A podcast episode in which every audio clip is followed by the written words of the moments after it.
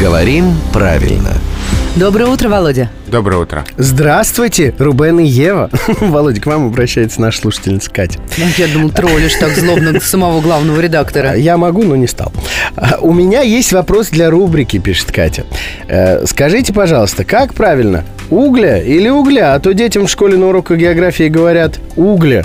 Неужели это верно? Вы знаете, это не ошибка. Угля не ошибка. А ухо режет.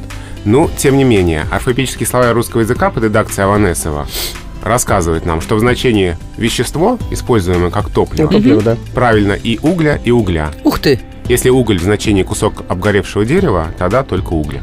А ухо режет. Это главный редактор Грамотру Владимир Пахомов. Рубрику «Говорим правильно» слушайте по будням в конце каждого часа в 7.50, 8.50 и в 9.50. Хотите скачать? Не вопрос. Сделать это можно как в iTunes, так и на интернет-портале хамелеон.фм.